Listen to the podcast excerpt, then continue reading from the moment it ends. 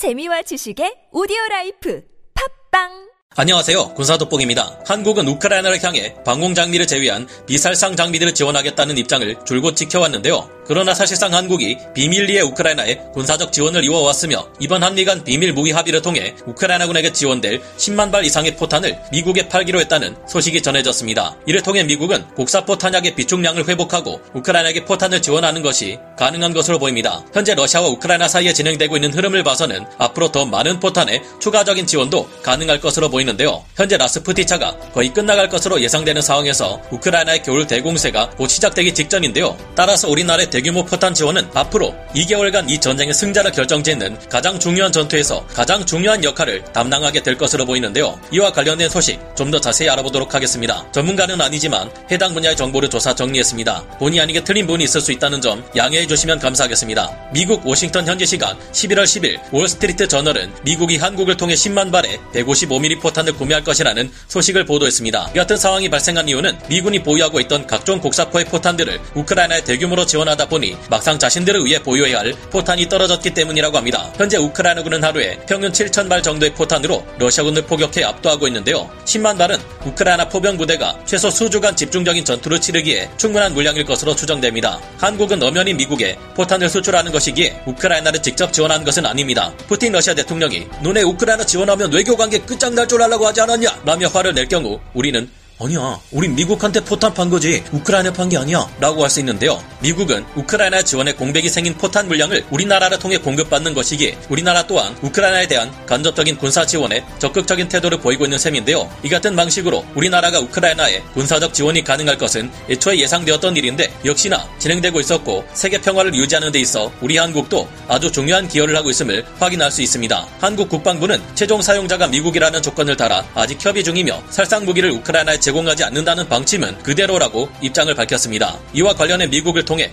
우크라이나로 포탄을 보내는 것은 한국 정부가 한국의 중요한 대북 억지 동맹인 미국에 큰 도움을 주면서도 우크라이나의 살상용 군사적 지원을 제공하지 않겠다는 공약을 문자 그대로 지킬 수 있도록 해준다고 밝혔는데요. 이번 거래는 소모된 미군의 비축 포탄을 메꾸기 위한 것으로 보여지면서 최근 러시아의 각종 포탄과 다양한 여러 군수품은 물론 노동자까지 제공한 북한의 행보와 비교되는데요. 어찌 보면 이 같은 형태의 한국과 북한의 군사 지원은 우크라이나를 내세운 우리 한국과 러시아를 내세운 북한의 남북 대리전이라는 분석도 등장하고 있습니다. 이와 함께 이 같은 발표는 러시아의 북한의 포탄과 다양한 군수품이 은밀하게 제공되는 모습을 포착한 미국이 이를 견제하기 위함이다라는 분석도 나오고 있습니다. 북한이 러시아를 지원하면 한국이 미국을 통해 우크라이나를 지원할 수 있다는 경고인 셈인데요. 우크라이나군은 최근 헤르손을 탈환하는 엄청난 성과를 올린 바 있습니다. 이 같은 성과는 지난 8개월 넘게 지지부진한 전투를 이어왔던 남부전선 헤르손을 드디어 어렵게 탈환했다는 의미와 함께 앞으로 더욱 희망 적인 전망도 가능케 하기에 상당한 이의가 있습니다. 우크라이나군이 앞으로의 전쟁에서 자포리자, 도네츠크 등지에 대한 주요 보급을 위해 반드시 필요한 M14 고속도로를 우크라이나군이 탈환함으로써 앞으로의 전쟁에서도 더욱 유리해진 데다가 헤르손을 공격했던 우크라이나군이 향후 동부 전선으로 진격해 힘을 합쳐 당초 예정보다 훨씬 더 막강한 공세를 돈바스 지역 및 자포리자 지역에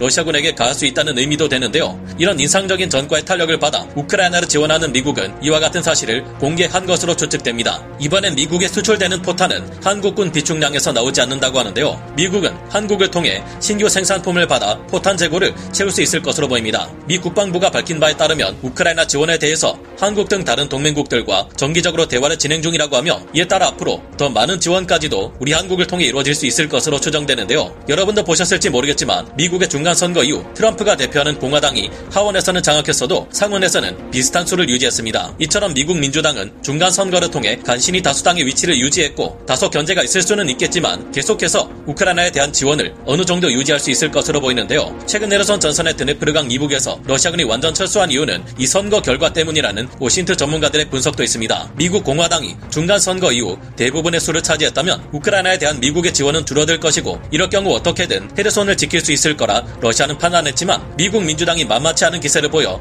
우크라이나에 대한 지원이 계속될 경우 더는 헤르손에서 버틸 재간이 없다는 것인데요. 러시아 입장에선 변수를 기대했겠지만 헛된 기대감을 접고 앞으로 더욱 불리한 전쟁을 이어갈 것인지 모든 우크라이나 영토를 포기하고 물러날 것인지 고민해 봐야 할 것 같습니다. 오늘 군사 돋보기 여기서 마치고요. 다음 시간에 다시 돌아오겠습니다. 감사합니다. 영상을 재밌게 보셨다면 구독, 좋아요, 알림 설정 부탁드리겠습니다.